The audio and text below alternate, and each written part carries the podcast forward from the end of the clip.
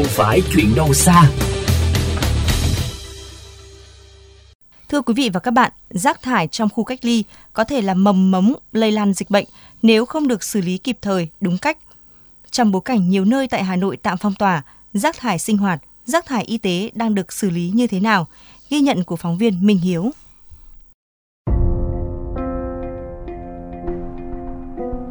Trong những ngày đầu tạm phong tỏa, chị Nguyễn Thị Thu Trang ở xã An Thượng, huyện Hoài Đức gặp khá nhiều bất tiện trong sinh hoạt, đặc biệt là chuyện rác thải. Nhưng sau đó, các đơn vị chức năng đã có giải pháp kịp thời. Rác thải y tế ở khu em thì sẽ có một người đi riêng. Khu mà có F0 ấy, người ta sẽ đến tận cổng người ta thu gom rác ấy. Rác nó tăng lên gấp mấy lần ngày bình thường ấy. Em chỉ mong người có các biện pháp phù hợp ấy để không ảnh hưởng đến đời sống của mọi người.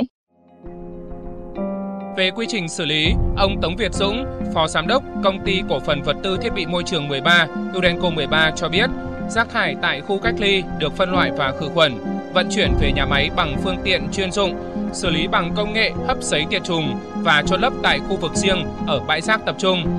Các công nhân đều mặc quần áo bảo hộ và tuân thủ nguyên tắc 5K.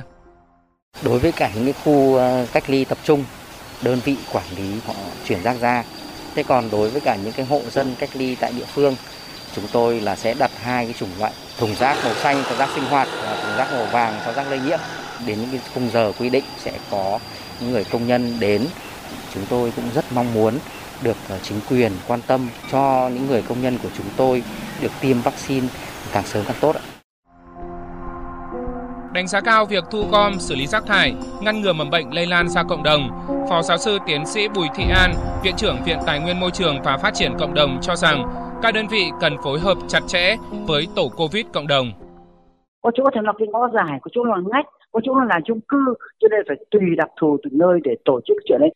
Tổ COVID ở các cộng đồng họ được phòng vệ và họ thấm nhuận những hướng dẫn y tế kết hợp cái công nhân viên môi trường với các tổ covid cộng đồng thì sẽ xử lý được triệt để